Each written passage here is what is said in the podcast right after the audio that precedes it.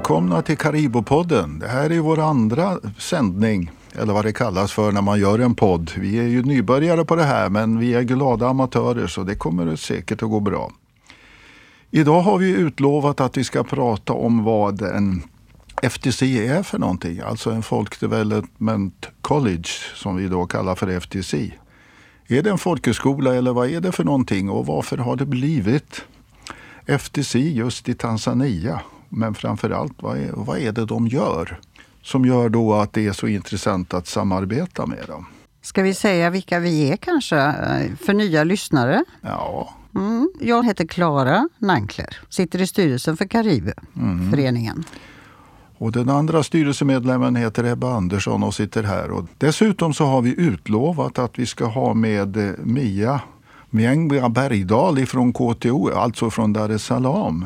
Mm. Som då ska ge oss en bild av vad en FTC är. Men hon kan tyvärr inte vara med på grund av sjukdom. Så det får vi återkomma om mm. och intervjua henne. Och Sven som var med i första avsnittet kommer nästa gång. Sven Ögren. Ja, och eh, om vi försöker skaffa lite perspektiv på det här så, så, ställer jag en retorisk fråga. Hur många länder i världen är det som har Eh, folk, eh, ursäkta, inte folkbildning utan som har vuxenutbildning? Som har det som eh, en del utav utbildningspolitiken som finns i landet, alltså där staten är, där det finns med i, i, i statens stöd till utbildning. Hur många länder i världen kan det vara som har det så? Jo, svaret på den retoriska frågan är enkelt. Det är fem länder. Fem länder, vänner. Det är alltså de nordiska folkhögskoleländerna som har det. Det finns ju gott om folkhögskolor som kallar sig folkhögskolor i världen, men det är de fem, fyra i, i Norden som får det. Och det känner vi ju till, statsbidraget. Det finns ju liknande i de andra nordiska länderna. Och det femte landet är Tanzania. Ganska fantastiskt att ett fattigt land i Afrika är det femte landet som har vuxenutbildning inskriven i sin utbildningspolitik. Men så är det. De som har vuxenutbildning i andra länder de lever ju på projektbidrag och på olika sätt, alltså inte en del av utbildningspolitiken. Och det är ju naturligtvis en katastrof för att vuxenutbildningen inte finns så stor del i världen. Det är, men det har sina ekonomiska och andra förklaringar och det ska vi inte fördjupa oss i utan nu tittar vi mera på vad en FTC är för någonting. Och då, som folkhögskolemänniskor så är, är vi ju väldigt traditionsbundna och lever väldigt mycket på vårt eh, goda rykte och att vi har en plats i samhället. Och det, för att förklara vad en FTC är så måste man ju faktiskt se också vilken plats har en FTC i det? Hur började det hela och hur startade det hela och så vidare och varför just där? Ja, eh, vi, var inne på det lite förra podden för er som lyssnade då men eh, för nya lyssnare kan vi ju säga att det var ju så att kontakten mellan Sverige och Tanzania uppstod när Tanzania blev ett självständigt land, alltså Tanganyika befriade sig från eh, brittiskt styre 1961 och slog samman med Zanzibar och bildade republiken Tanzania 1964.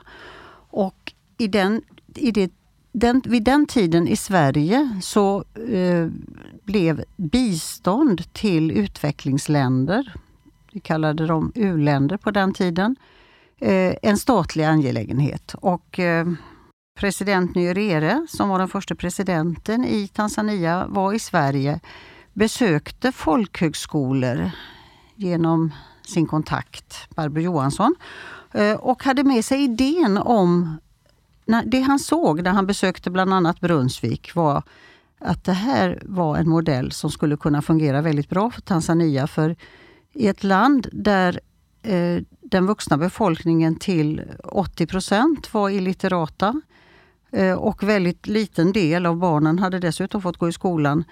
Där behövdes vuxenutbildning. Man hade inte tid att vänta i 5, 10, 15 år. Utan eh, ett vanligt talesätt på den tiden i Tanzania var att vi måste springa när andra går. Vi måste sätta igång direkt.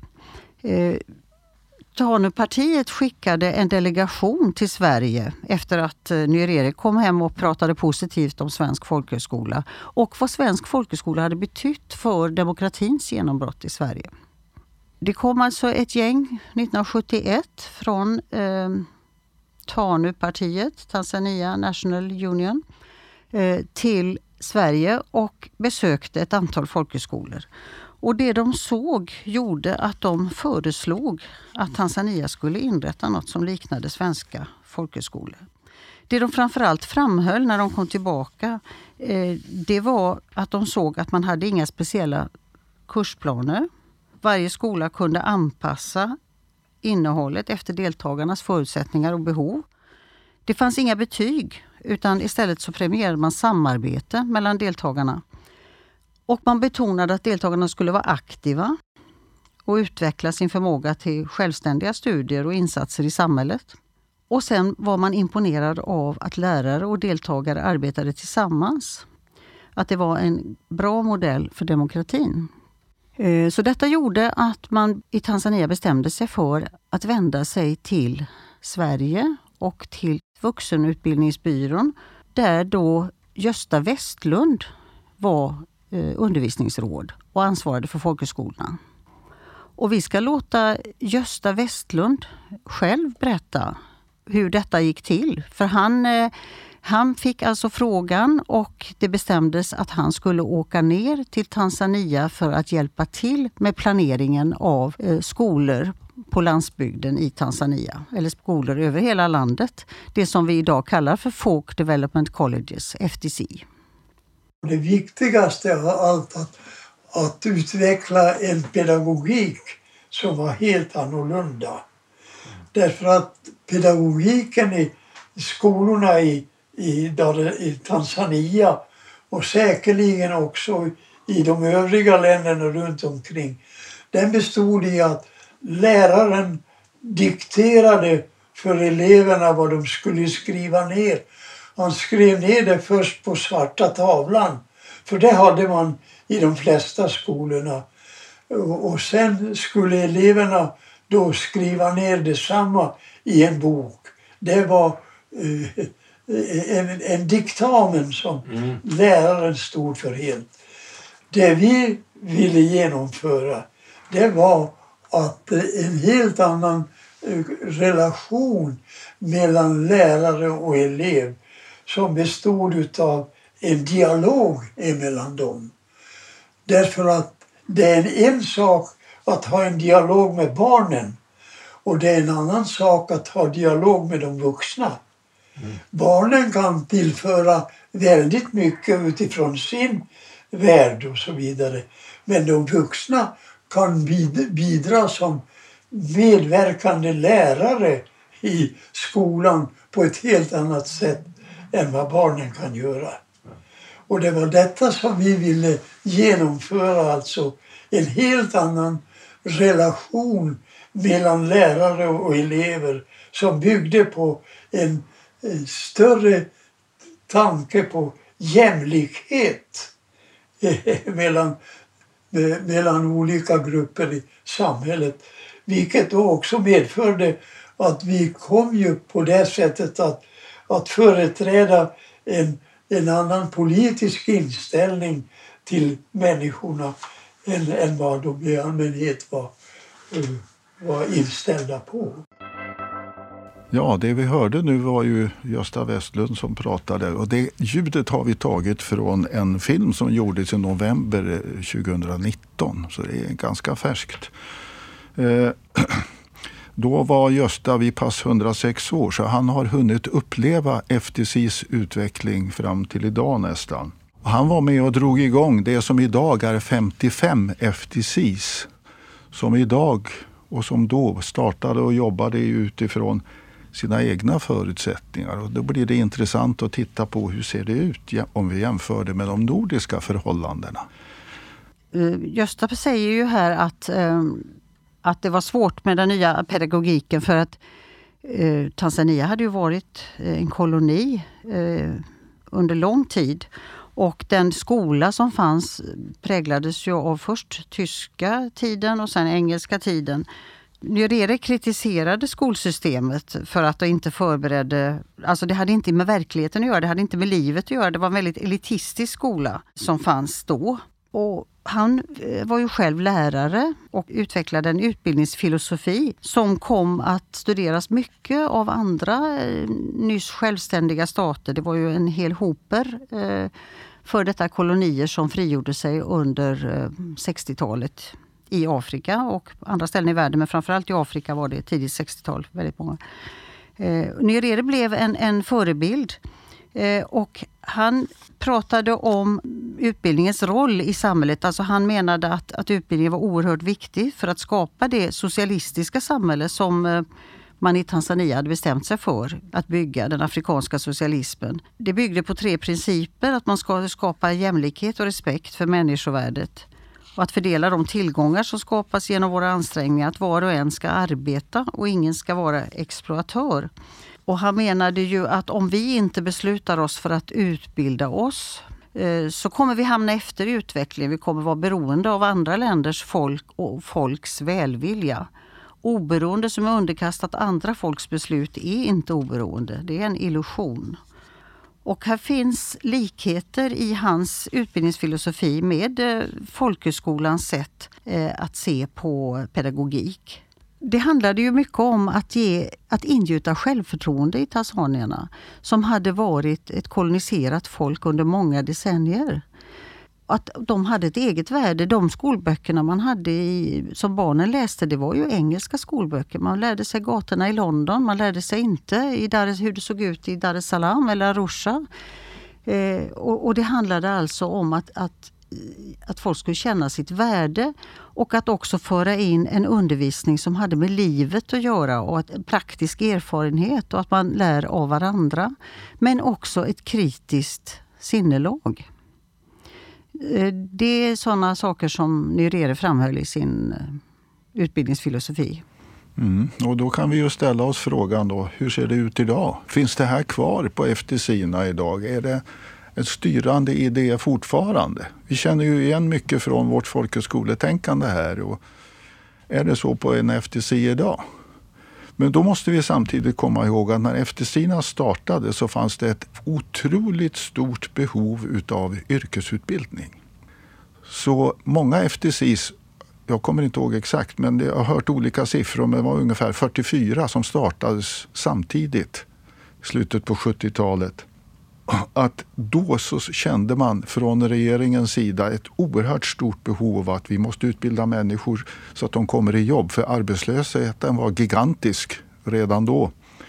Och som sagt, eh, människor hade ingen utbildning alls och så vidare. Och då kom yrkesutbildningen att stå först. Så hur ser det ut idag? Ja, alltså det var ju, det var ju fattigdom. Self-reliance är ju ett viktigt... Eh, education for self-reliance har funnits hela tiden. Och det handlar om att få mat på bordet. Både för, för de som går på skolorna men för landet. Alltså att få igång jordbruket. Det var ju oerhört viktigt när de började. Eh, fortfarande så har ju de allra flesta skolor, alla utom en som vi sa i förra avsnittet, ligger på landsbygden. Eh, de allra flesta skolor har jordbruk och har kurser inriktade på jordbruk i, i olika stor utsträckning och med olika inriktningar. Kycklingfarmer är vanligt, majsodlingar. Ja, nu kan vi ju säga att majs är alltså stapelfödan i Tanzania. Mm, alltså det är mm. oerhört viktigt både för skolan själv och för, för avsalu som det heter. Va? Ja. Och majsgröt i ugali är ju basföda. Det är det ja. Nej, men eh, vidare så är det ju snickarkurser brukar jag kalla det. Alltså att utbilda i baskunskap då att eh, bygga hus och att framförallt då bygga inredningar, möbler och så vidare. Mm. Murare, mycket vanlig kurs ja. Domestic Science, alltså hushållslära eh, som handlar om matlagning och sömnad. Ja. Näringslära. Det är där flickorna går, ja. Ja, det är nog så mycket men det har också funnits eh, väldigt medvetna försök att byta, bryta könsrollerna. Eh, electric, eh, electric installation, alltså ele elektrikerutbildning. Där har jag sett många flickor på elektrikerutbildningar som jag har besökt. Ja, men det händer mycket på det här området, alltså att bryta könsrollsvallarna. Mm. Senast jag besökte en FTC så var läraren i Domestic Science, eller i sykunskap, en man. Trevligt. Som är mycket ovanligt. Nu är det ju mm. i Tanzania som det är i övriga Afrika och övriga världen att eh, att det är många män som, sy som sysslar med skrädderi, men då är det den finare varianten så att säga. Men här finns han med i baskunskapen och det är ju jättebra. Mm. Sen har det ju hela tiden parallellt med yrkeskurserna funnits allmänna ämnen som vi kallade det på folkhögskolan när jag kom in på 70-talet. Eh, alltså det har funnits eh, civics, som samhällskunskap, eh, eh, kultur, eh, historia, engelska, kiswahili, alltså det egna språket, eh, matematik och så vidare. Lite olika på olika skolor men, men också Eh, Civics har ju varit då ett ämne som under 70-talet och 80-talet var väldigt viktigt just när det gällde att få ungdomen att engagera sig i uppbygget av det demokratiska Tanzania. Och med förhoppningen att de skulle engagera sig efter de lämnade skolan och bli kvar på landsbygden, tillbaka till sina byar. Oh. Jag har undervisat i Civics på en FTC. Har du det? När var detta och 91. Jaha. 91 på Tango FTC som ligger i norra Tanzania. Vad, vad innehöll Civics då? Ja, som svensk då så fick jag ju naturligtvis uppdraget att eh, lägga en internationell bild på, på Civics. Därför att Civics, som det står på schemat, då var det ett mycket strikt schema på alla FTCs. Det var ju att utbilda sig i hur fungerar Tanzania politiskt? Och vad, vad vill partiet och vad står vi för och, och hur ser framtiden ut? Va? Så det var ju strikt så naturligtvis, för det var ju den tanzanska eh, tänkandet, den tanzanska kulturen som slår igenom naturligtvis. Och det här var ju väldigt starkt då styrt i, i och för sig i de tankar du säger, men som styrt i deras tradition. Alltså därför så liknar det inte så mycket svensk folkhögskola. Och det var inte vår roll som jobbade där heller att införa svensk folkhögskola utan vi spinner ju vidare på det här. Jag försökte lägga då ett större perspektiv på det. Och då fick jag ju naturligtvis frågan, hur är det i Sverige? Och ja, jag la ut texten. Det var ju inte så svårt. Men det blir alltså en rejäl kulturkrock för länderna skiljer sig åt så väldigt mycket. Vi är rika och de är väldigt fattiga och bara den delen kräver bra många lektioner för att klara ut varför ni gör si, varför gör ni så, varför är, varför är det så hos oss och så. Så att det blir alltså en väldigt bra lektion i internationella förhållanden att förstå de globala motsättningarna och, för, och i, i, i, slutändan av det, precis som det gör för svenska kursdeltagare som är där eller som vi pratar om det här, alltså att man förstår världen mycket bättre. När man får lite perspektiv på det egna. Mm. Så svenska kursdeltagare som reser ner och träffar kursdeltagare på en FTC, vilken som helst, har en väldigt stor mission att fylla Mm. Att ge perspektiv på världen och lära sig enormt mycket för egen del i mm. perspektiv på världen. Och det tycker jag att eh, mina kursdeltagare på Afrikainriktningen i, på Göteborgs folkhögskola fick, även om vi inte fick till någon resa, utan bara, bara ska säga, men vi lyckades kanske bjuda hit deltagare från vår vänskola Anatoglo efter att de hade varit hos oss fråga när de hade varit två veckor i Sverige. Och för många var det första gången som de... Ja, för alla var det första gången de var utomlands. För många av dem var det första gången de sov borta hemifrån. Så det var ett väldigt stort steg att ta sig till Sverige. Eh, men att höra vad det var de hade reagerat på efter två veckors besök på vår skola och några skolor till i närområdet. Eh, och sett det svenska samhället i form av Göteborg och småstäder och landsbygd omkring. Det var ju oerhört spännande och gjorde ju att, att vi fick eh, ett nytt perspektiv här hemma. För vi fick deras perspektiv och, och började tänka över världen på ett annat sätt. Nu ska vi säga alltså att eh, jag pratar om hur det var att jobba på en FTC 91. Att det är 30 år sedan. Eh, idag så är Civix ett mycket större ämne på, på en FTC naturligtvis. Men det lever naturligtvis i deras tradition, i deras tänkande, i deras kultur. Mm. Och det tycker jag är oerhört viktigt att ha i minne. Va? Så att det handlar ju inte om det här med att starta FTCs och så. Det handlar ju inte om att överföra svensk folkbildning. Eller, utan det handlar om att hjälpa att komma igång på egen hand. Mm. Och bygga på sin egen folkbildningstradition som det ju finns men som är väldigt olik vår folkbildningstradition. Mm. Det finns ju också, eh, om vi ska titta på det där, hur, hur blev det med, med eh, att bli eh, förändringsagent eller att delta i det demokratiska uppbygget av landet. Att få lusten ja. och möjligheterna och kunskaperna för att göra det. Eh, så har skolorna en uppbyggnad där man ger möjlighet för, alltså man har elevråd eh, som har ett starkt inflytande i, i skolstrukturen. Eh, man väljer eh, representanter, man väljer president till elevrådet och vicepresident och det är stor valkampanj för detta har jag fått höra. Jag har inte upplevt det själv men att det är, det är en stor eh, begivenhet. Ja. Har du varit med om det Ebbe? Ja, då. ja, ja, ja. då kan du berätta. Ja. Nej, och de här, de här eh, råden eh, har ju en rejäl, ett reellt inflytande i skolan vad jag har förstått.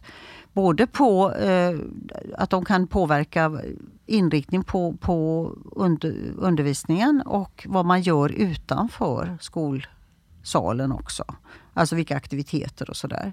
Ja. Det, det, är säkert olika på olika skolor. Jag, har, jag var nere och undersökte detta, skrev en, en eh, magisteruppsats ihop med Karin Holmqvist för ett antal år sedan. Och då åkte vi runt och gjorde djupintervjuer och eh, kom fram till att det finns en bra struktur för ett demokratiskt deltagande.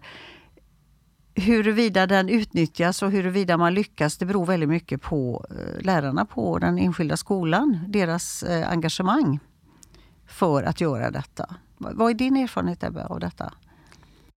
Jo, det skiljer sig väldigt mycket mellan olika FTCs. Det gör det ju, har blivit mer och mer så på grund av utvecklingen som har varit. Från början var de väldigt styrda till att se precis likadana ut, ha exakt samma schema och så vidare. Men så är det ju inte idag.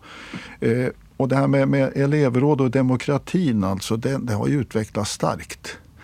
Men det är ju ändå inte så alltså att eh, elevernas råd vad de nu kallar det för, det är inte något som kan styra skolan heller utan det är ju att man har inflytande inom vissa gränser. Mm.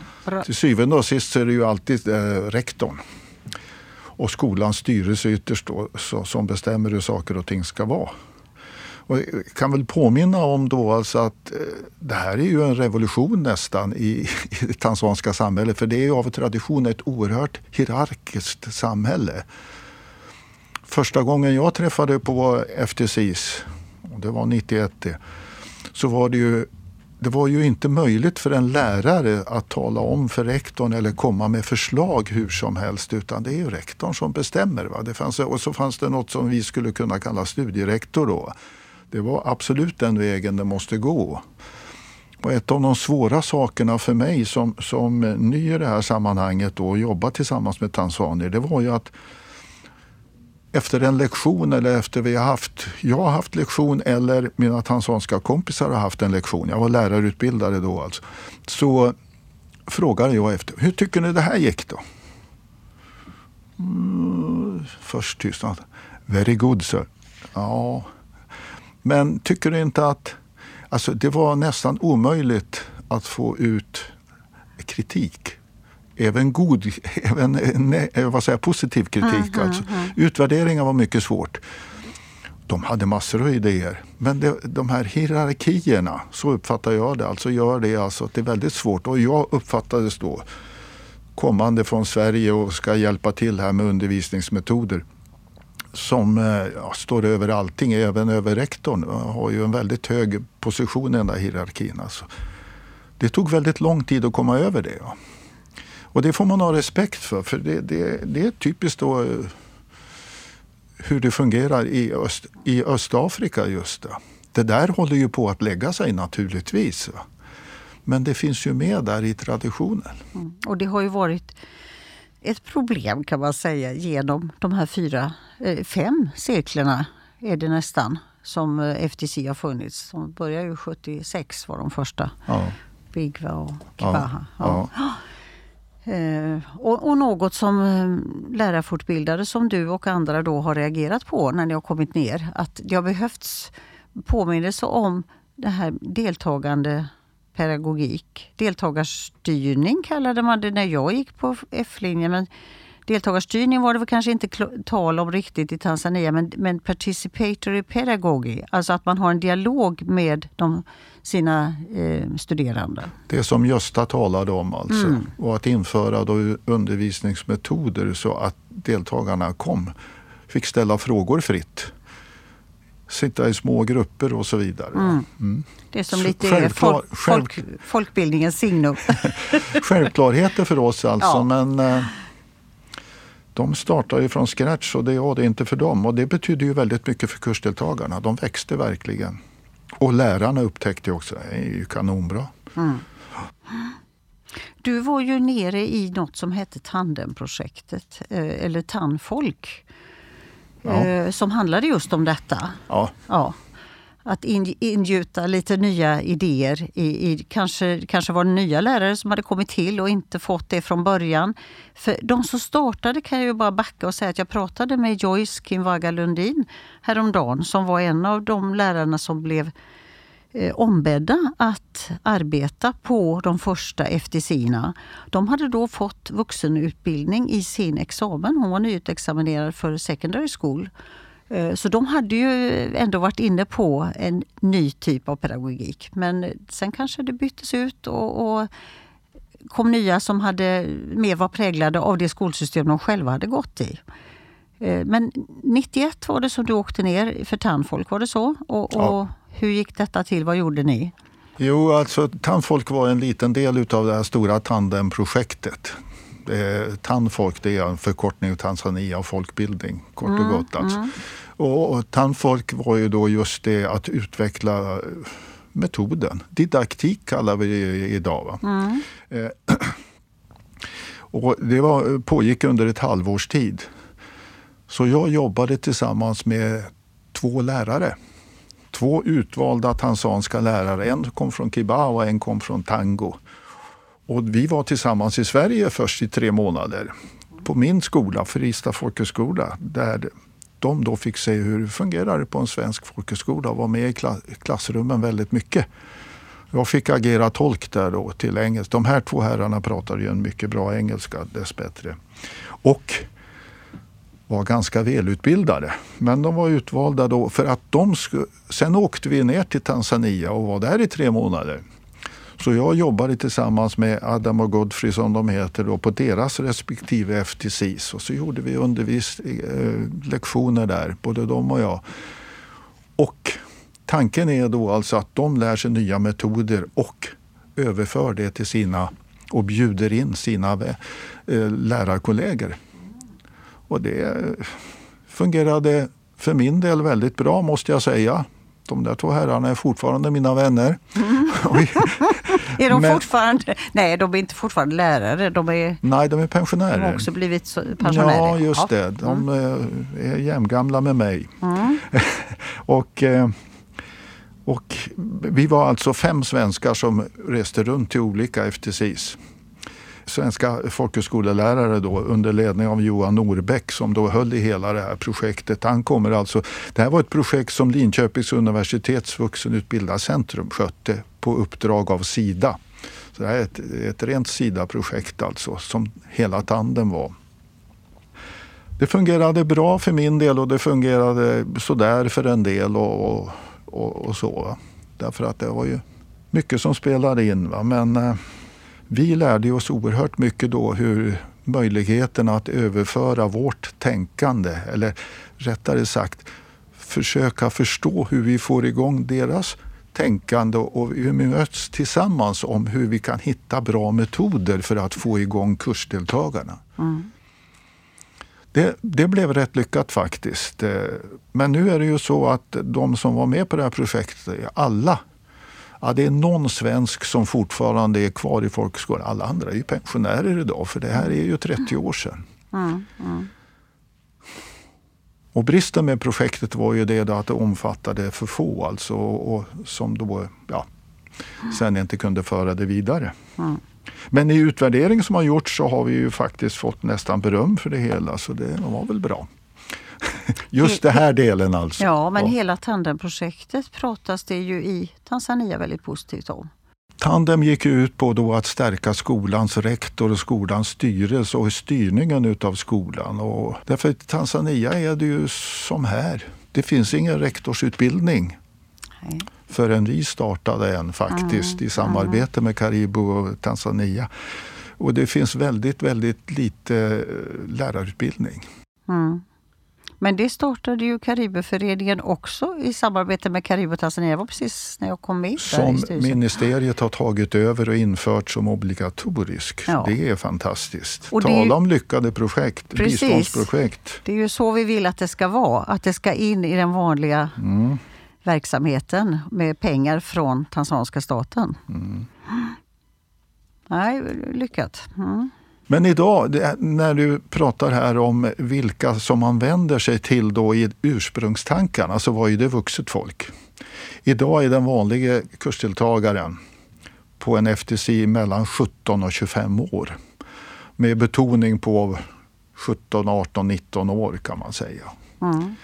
För fortfarande är det så att en FTC är den stora chansen i livet för den som kommer in där och den som har råd att betala för att komma in där. För de får ju betala en, för tanzanska förhållanden en ganska hög avgift mm. eftersom en FTC får ett statsbidrag som enbart betalar personalens löner.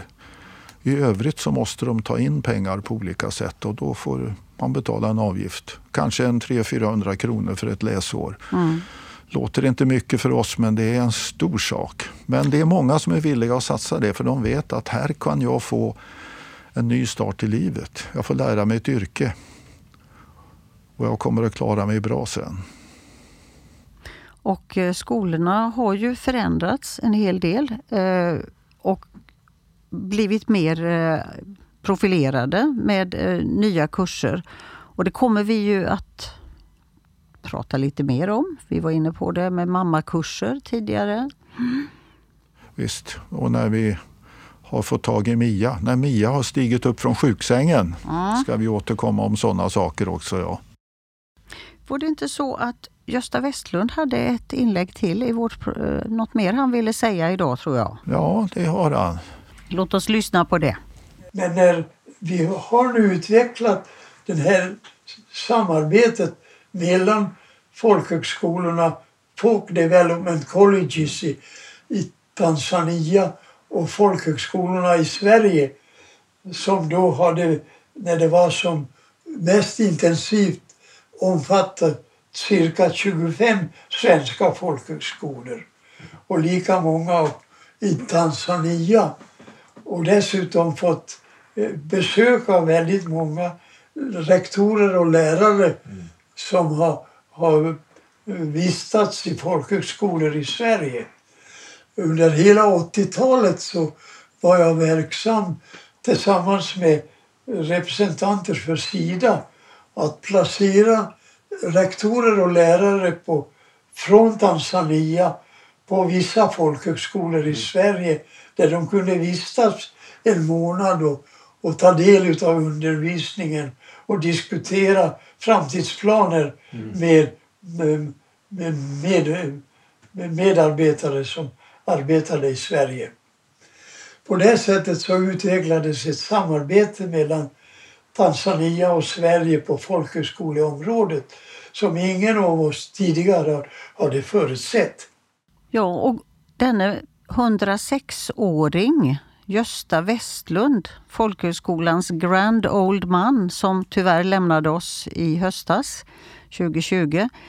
Eh, han grundade alltså Karibuföreningen som är anledningen att vi nu sitter här och pratar om saker som har hänt under 40 års tid. Det är ju helt otroligt.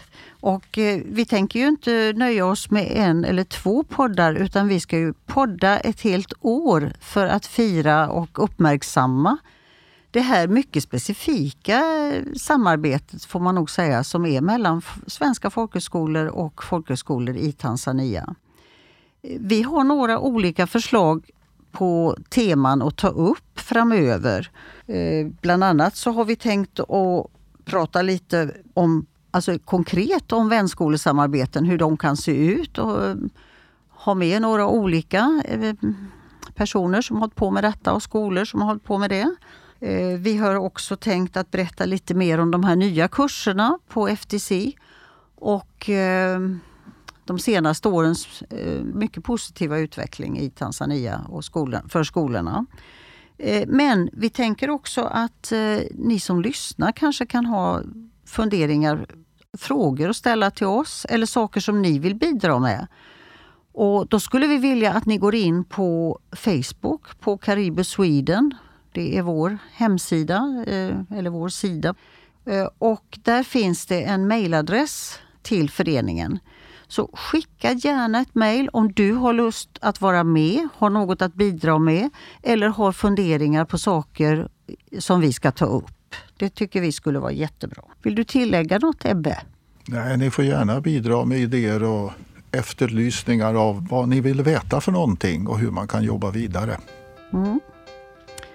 Då tackar vi för idag. Tack så mycket. Mm. Och säger hej så länge. Hej hej.